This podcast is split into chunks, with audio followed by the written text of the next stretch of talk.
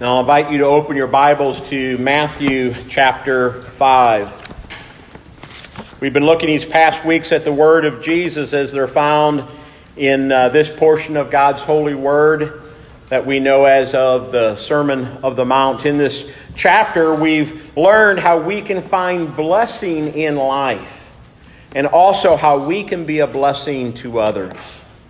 A couple of weeks ago, Jesus explained to us that, that God's intention for his people is that they, would, that they would live as the salt of the earth and the light of the world. And we learn more in our passage today of what it is that's necessary to enable us to be able to do that, to fulfill that calling. We'll see that, that we function rightly as the salt of the earth and the light of the world as we live out certain callings that the Lord Jesus has placed upon his followers that enable us to show forth the light of Christ. Our sermon passage today is Matthew 5, verses 27 through 37. Let's turn our attention now again to the reading of God's holy, living, and inerrant word. Jesus speaks, saying, You have heard that it was said, You shall not commit adultery. But I say to you that everyone who looks at a woman with lustful intent has already committed adultery with her in his, in his heart. If your right eye causes you to sin, tear it out and throw it away. For it is better that you lose one of your members than your whole body be thrown into hell. And if your right hand causes you to sin, cut it off and throw it away. For it is better that you lose one of your members than to lose your whole body for it to go to, into hell. It was also said, Whoever divorces his wife, let him give her a certificate of divorce. But I say to you that everyone who divorces his wife, except on the ground of sexual immorality, makes her commit adultery, and whoever marries a divorced woman commits adultery. Again, you have heard that it was said to those of old, You shall not swear falsely, but shall perform to the Lord what you have sworn. But I say to you, do not take an oath at all, either by heaven, for it is the throne of God, or by earth, for it is his footstool, or by Jerusalem, for it is the city of the great king. And do not take an oath by your head, for you cannot make one hair white or black. Let what you say be simply yes or no. Anything more than this comes from evil. Brothers and sisters in Christ, this is God's word for you today. The grass may wither and the flower may fade, but the word of the Lord shall endure forever. Please pray with me. Lord God, we do thank you for your enduring word. And we pray, Lord, that you will send your spirit to lead us into enduring truth. Lead us into the way everlasting, Lord, we pray. Do that through your word and through your spirit. Amen. Well, in our passage this morning, the Lord lays upon us several callings for our lives so that we can be blessed and so that others can be blessed by us as well. And as we consider this passage, we'll see that the Christian is called to purity and to faithfulness and to truthfulness. In our passage, Jesus calls his followers first to purity. And he does this as we begin as we began to see last week he, he calls us to purity by first helping us to better understand god's desire for us from his law in these passages, Jesus corrects what he sees as a, as a superficial or a too shallow view that people hold of God's law. And that same thing is possible for you and I as well. He does this in, in verse 27 when he says, You have heard that it was said, You shall not commit adultery. But I say to you that everyone who looks at a woman with lustful intent has already committed adultery with her in his heart. Jesus calls us to purity. And specifically in these verses, he, he calls us to sexual purity in marriage. The, the biblical sexual ethic is that sexual relations, physical relations, are to be shared only within the bounds of marriage. That's the Lord's ideal for sex and for marriage. The, the, the, Lord desires for us to enjoy deeply satisfying physical relations in marriage. That's why the Lord's given us books of the Bible like, like the Song of Solomon, or, or like we've seen in our study of Proverbs and elsewhere, portions of Scripture which encourage us to find great joy and satisfaction in the arms of our wife or in the arms of our husband, but only in their arms. Our hearts and our bodies are to be held exclusively for our spouse. You know, the, the culture of Jesus' day understood that our bodies were rightly to be reserved exclusively for our spouse. As, as Jesus says, you have heard it said that you shall not commit adultery. But Jesus expands his hearer's understanding of what purity in the sexual realm entails when he goes on to say, But I say to you that everyone who looks at a woman with lustful intent has already committed adultery with her in his heart. Jesus is saying, Yes, of course. Yes, your, your body is to be reserved exclusively, exclusively for your spouse. You know this. But he goes on to say, but not only just your body, but also your eyes and your heart. Your eyes and your heart and your, your thought life and even your fantasies. These two, we, we rightly understand Jesus saying, these two are to only belong to your spouse. That's God's ideal of what true fidelity in marriage is. Our hearts and our minds, as well as our bodies, are to find joy and physical satisfaction only in our spouse. And as we do that, as followers of Christ, find and display this kind of joy and satisfaction in, a, in affirming God's good design for the enjoyment of physical pleasure, both we and the world will be blessed. Christ calls us to purity. Christ continues then to focus upon the marital relationship when he goes on to call us to further faithfulness in our marriage. He does this when in, in verses 31 and 32 he says, It was also said, Whoever divorces his wife, let him give her a certificate of divorce. But I say to you that everyone who divorces his wife, except on the ground of sexual immorality, makes her commit adultery. And whoever marries a divorced woman commits adultery. You see, our generation is not the first generation to not take our marital vows seriously. God's ideal for marriage is for that to represent His love for His people. That's what we're told in Ephesians 5. Paul writes there in Ephesians 5 31 through 33 Therefore, a man shall leave his father and mother and hold fast to his wife, and the two shall become one flesh. Paul goes on to say this mystery is profound, and I am saying that it refers to Christ and the church. However, let each one of you love his wife as himself, and let the wife see that she respects her husband. The Lord has bound himself to his bride, the church. And as God's intended picture of that, a Christian husband and a wife are to reflect that God intended oneness in marriage.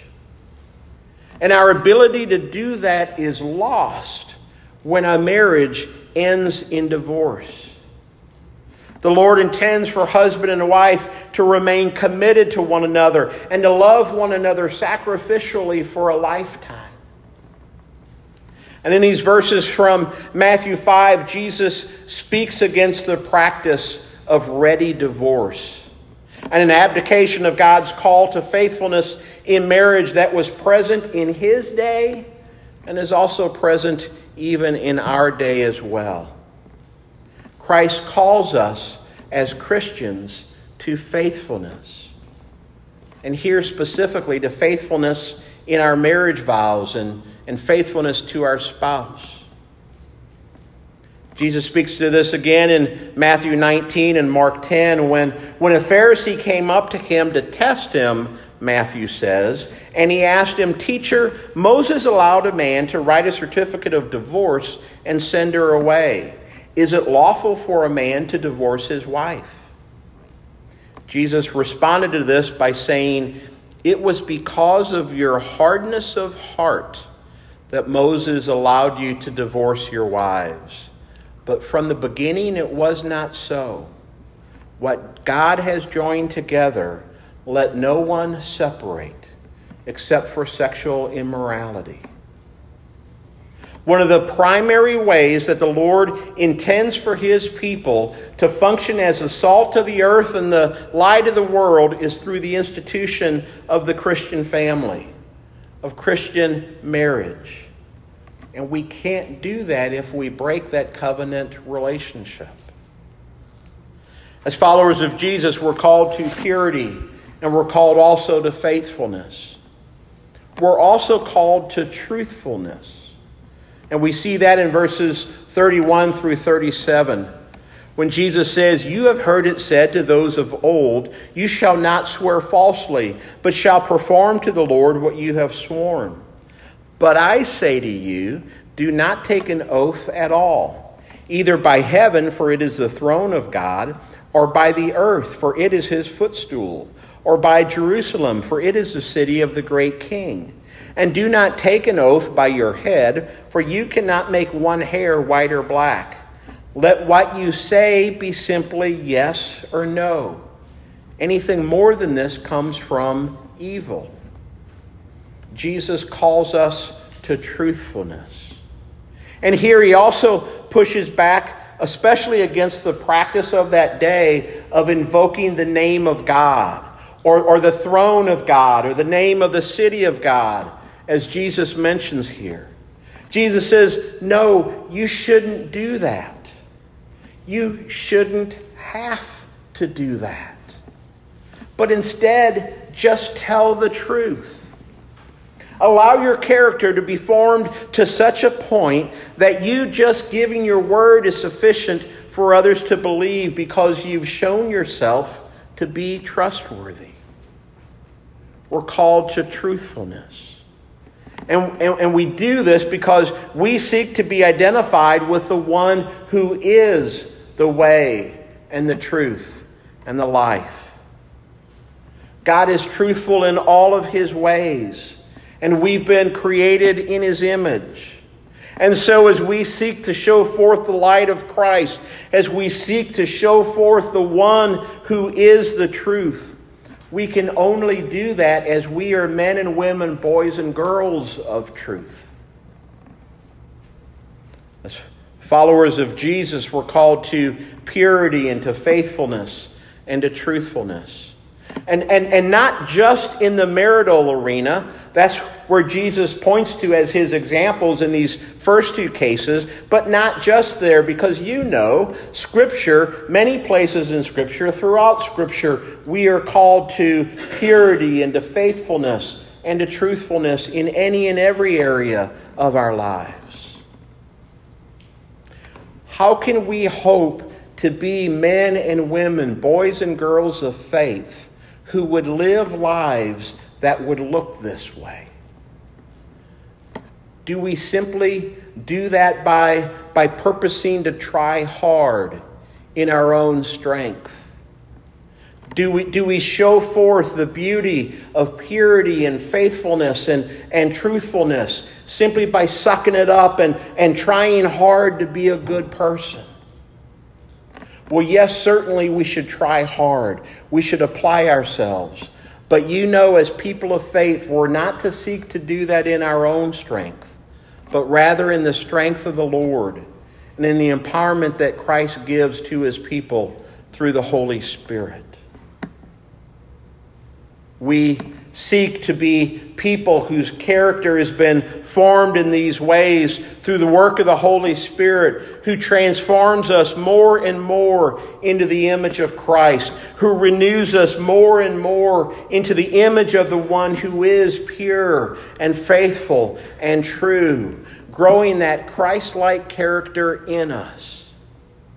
As we walk by the Spirit and as we live by the Spirit, as we're empowered by the Spirit, as we abide in Christ, the Spirit enables His light to shine in and through us, in and through our lives as well, more and more. As we apply ourselves to living for the glory of Christ and letting His light shine through us, the Holy Spirit produces in us the spiritual fruit of love, joy, peace, kindness, goodness, faithfulness, gentleness, and self control. These fruit are produced in our lives as we rightly submit to God's will and as we rightly submit to God's word. To places in Scripture like, like Psalm 139, 23, and 24 where the psalmist says, Search me, O God, and know my heart. Try me and know my thoughts. See if there be any grievous way within me, and lead me in the way of everlasting. Or Psalm 51:10. Create in me a clean heart, O God, and renew a right spirit within me as the Christian applies himself to a God honoring life and, and to the spiritual disciplines and, and abides in Christ and listens to his voice and walks in his way more and more, the, the fruit of purity and faithfulness and truthfulness are developed in our lives. Christ living in us, the hope of glory, as we're told in Colossians 1 27. There's another way that the, fruit, that the fruit of purity and faithfulness and truthfulness and every other spiritual fruit is produced in our lives. And that's through our fourth calling that Jesus places upon us in our passage today. And that's our calling to the mortification of sin. And we see that in verses 29 through 30 where Jesus speaks to us about the deadly consequence of our sin and our need to rid it from our lives. When he says, If your right eye causes you to sin, tear it out, throw it away. For it's better that you lose one of your members than your whole body be thrown into hell. And if your right hand causes you to sin, cut it off and throw it away. For it's better that you lose one of your members than that your whole body be thrown into hell. Jesus calls upon us to rid our lives of any and every sinful thing. We're called to the mortification of sin. J- Jesus says that, that we're to take the most drastic steps, whatever steps might be necessary to rid ourselves of sin. He does this as he makes the exaggerated point, but, but a point nonetheless to, to gouge out an eye or to, to cut off our hand if necessary. Why would he say such a thing? Well, he would say this to make the point of the deadly consequence that sin is when we tolerate it in our lives. Jesus says that if our life isn't a life where these Christ like characteristics are present, that may be because we have no part with Him. In John 15, Jesus says that He's the vine and that we are the branches. And He says that, that every branch that doesn't produce fruit will be pruned. And He says, If anyone does not abide in me and produce much fruit, he is thrown away like a branch and withers and the branches are gathered and thrown into the fire and burned. Jesus says, If you love me, you will obey my commandments. Jesus calls his followers, he calls us to be the salt of the earth and the light of the world. But we can't do that. We can't show forth the light of Christ if we are living in the ways of darkness. 1 John 1 5 and 6, John says, God is light, and in him there is no darkness at all. If we claim to have fellowship in him, yet walk in the darkness, we lie, and the truth is not in us. Friends, we must drive sin out from our lives. We must cut it out. We must put it to death. You know, for, for the Christian, the old man, our, our old nature, has been put to death, and we've been made to be new creations in Christ. But, but still, although the old man has been put to death, still, in a very real sense, we still must put the old man to death. Or, or, or at least we, it's important that we remind ourselves that the old man has died and that we are now this new creation in Christ, free to live for the glory of Him. We, we need to remember that we have a new master. We need to remind ourselves that, that we have a new king, that we, we have these new allegiances. We need to remind ourselves that, that we were once children of darkness, but, but that now we are children of light and that we are called to walk in the truth of that light. We remind ourselves that, that we've been made to share in the inheritance of the saints in light, as we're told in Colossians 1:12. Along with verse 13 and 14, Paul says he has delivered us from the domain of darkness and, and transferred us into the kingdom of his beloved Son, in whom we have redemption, the forgiveness of sins. We once served the cause of Satan. We once abided by the system of the world. But now we are citizens of a new kingdom, serving a new king, King Jesus, in joy and in devoted allegiance. We must say no to sin. But we don't just say no to sin and, and the false pleasures that sin promises, but we must also say yes to righteousness. We also say yes to the way of Jesus. We're to put off and to put on, Scripture tells us. Turn to the front of your bulletin, to the, to the first page, if you would.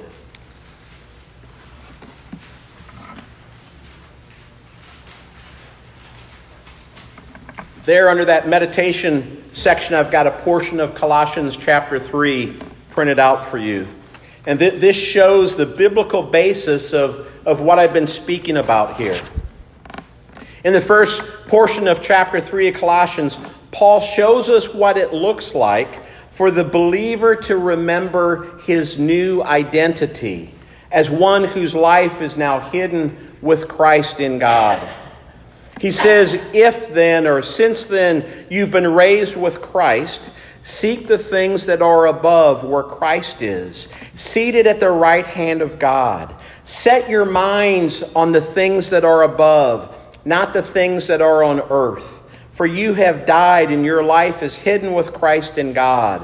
When Christ, who is your life, appears, then you also will appear with him in glory. What Paul is saying here is find your delight in Jesus. Put your emphasis upon the Lord. Focus your mind upon the joys that are yours through faith in Christ. Focus your minds upon those things that are true in the courtroom of heaven.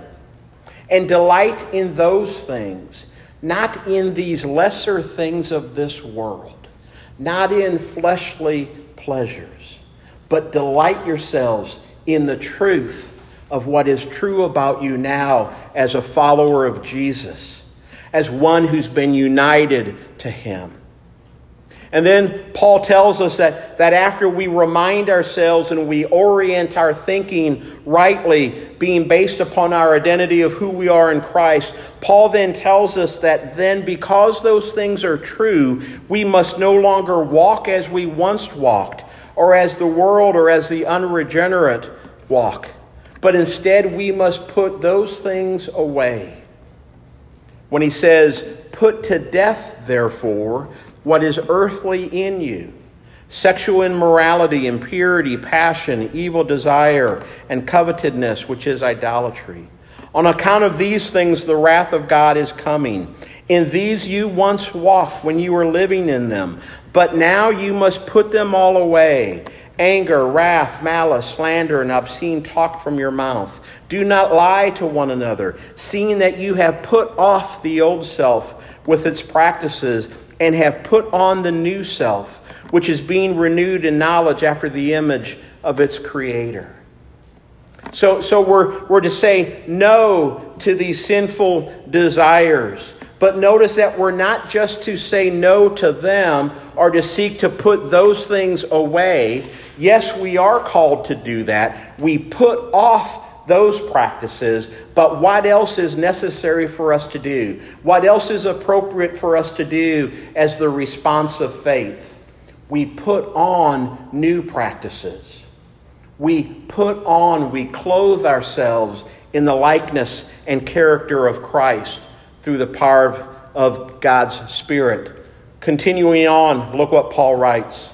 Put on then as God's chosen ones. So we put off and we put on. We put off and we put on. That, that's a one time putting off and putting on when we come to faith and when we put off the old life and put on new life in Christ, but that's also an ongoing daily putting off and putting on. Put on then as God's chosen ones, holy and beloved, compassionate hearts, kindness, humility, meekness, and patience, bearing with one another. And if one has a complaint against another, forgiving each other. And as the Lord has forgiven you, so you also must forgive. And above all these things, put on love, which binds everything together in perfect harmony. And let the peace of Christ rule in your hearts, to which indeed you were called in one body. And be thankful. Let the word of Christ dwell in you richly. And whatever you do in word or deed, in marriage or in singleness, whatever you do in word or deed, do everything in the name of the Lord Jesus, giving thanks to God the Father through him.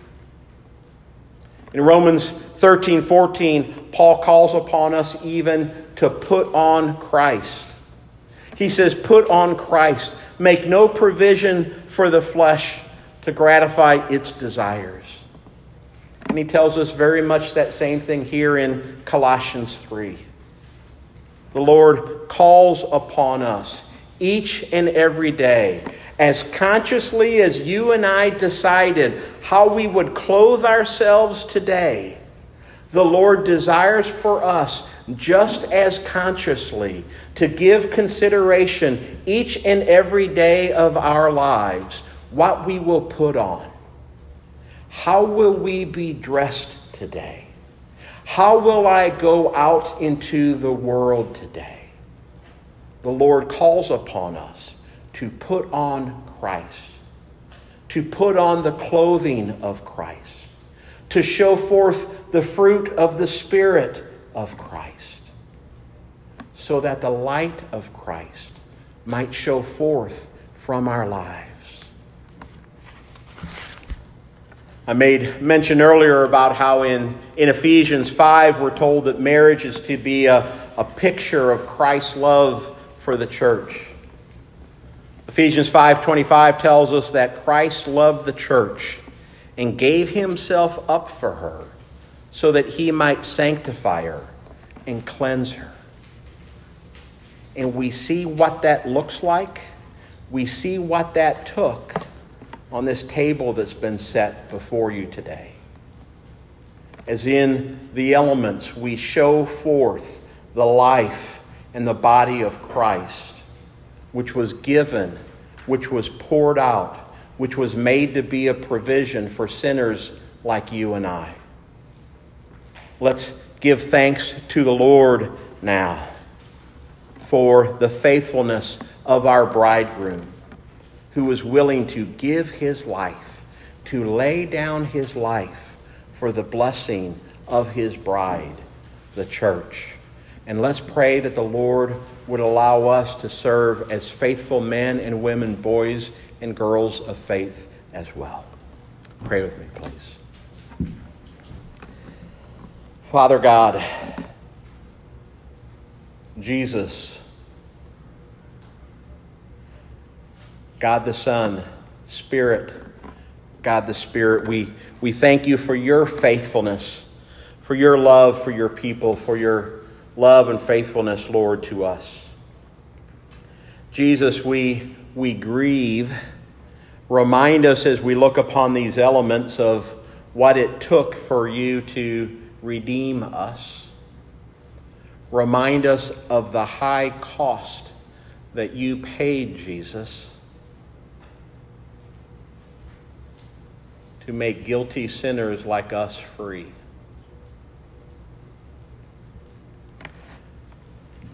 Lord, we thank you for your willingness to go to the cross to pay the penalty for our sins, for, for all those times when, when rather than setting our hearts upon purity, we gave ourselves over to impurity. For all those times when rather than living in and for the truth, we gave ourselves over to falsehood and to false ways. Lord, for all those times when rather than us being faithful, we have been unfaithful. But Lord God, we thank you that your word tells us that even when we are faithless, you are faithful. Lord, continue your sanctifying work in our lives, we pray. Continue to make us more and more into your image so that we might truly be the light of the world as you are the light of the world.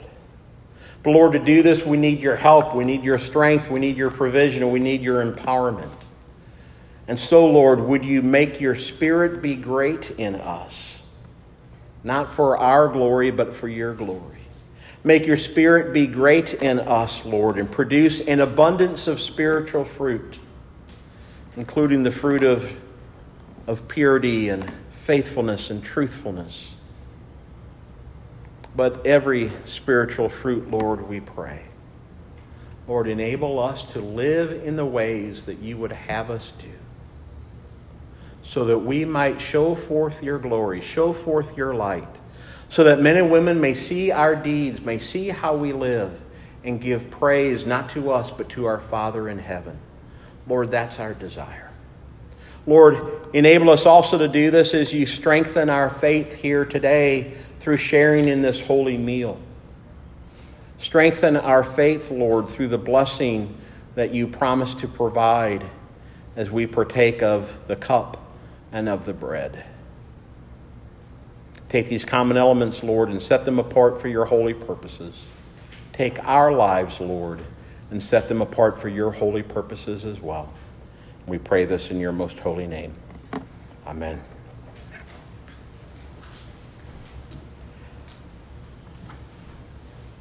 For our words of institution today, we'll look at that passage of Scripture that's found in Matthew chapter 26 where Matthew tells us of the events of that night before Jesus would go to the cross to pay the penalty for your sins and for my sins.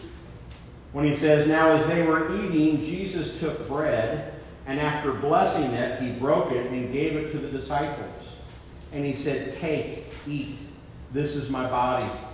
And he took a cup, and when he had given thanks, he gave to them, saying, Drink of it, all of you, for this is my blood of the covenant which is poured out for many for the forgiveness of sins. This is my blood of the covenant. This is the promise. This is the picture of the promise that God made to his people.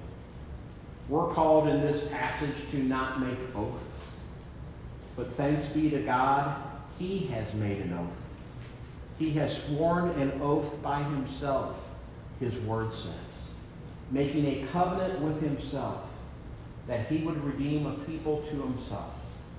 That he would take people, he would take sinners like you and I, people who all too often have not been faithful, have not been truthful, have not lived lives of purity. But that he would take people like you and I, people who are rightly deserving of being objects of wrath, and instead he has made us to be trophies of his grace.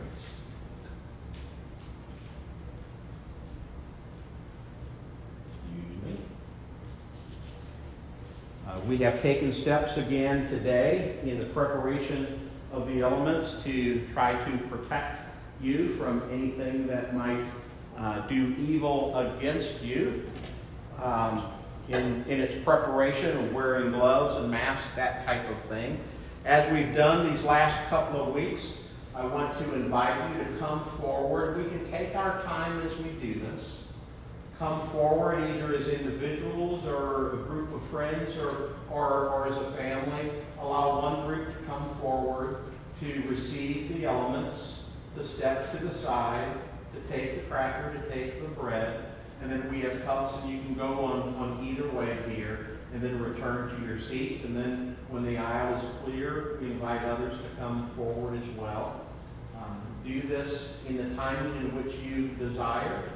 Um, before we do that, though, let me ask, are there any who would prefer to be served where you're seated? Sit, seated. Okay. If not, then we invite you to come forward and to receive the blessing of the one who is faithful and has vowed to help make us faithful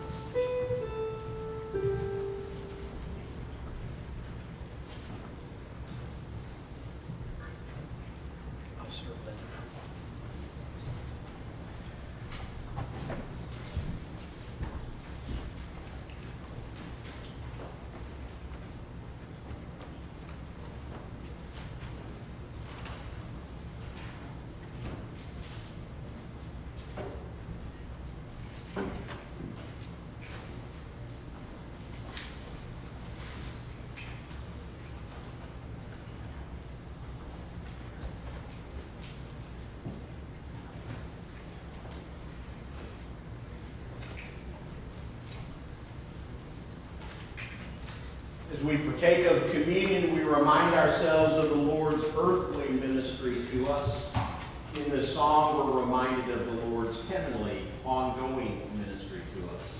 Let's stand. Let's stand and give thanks to the Lord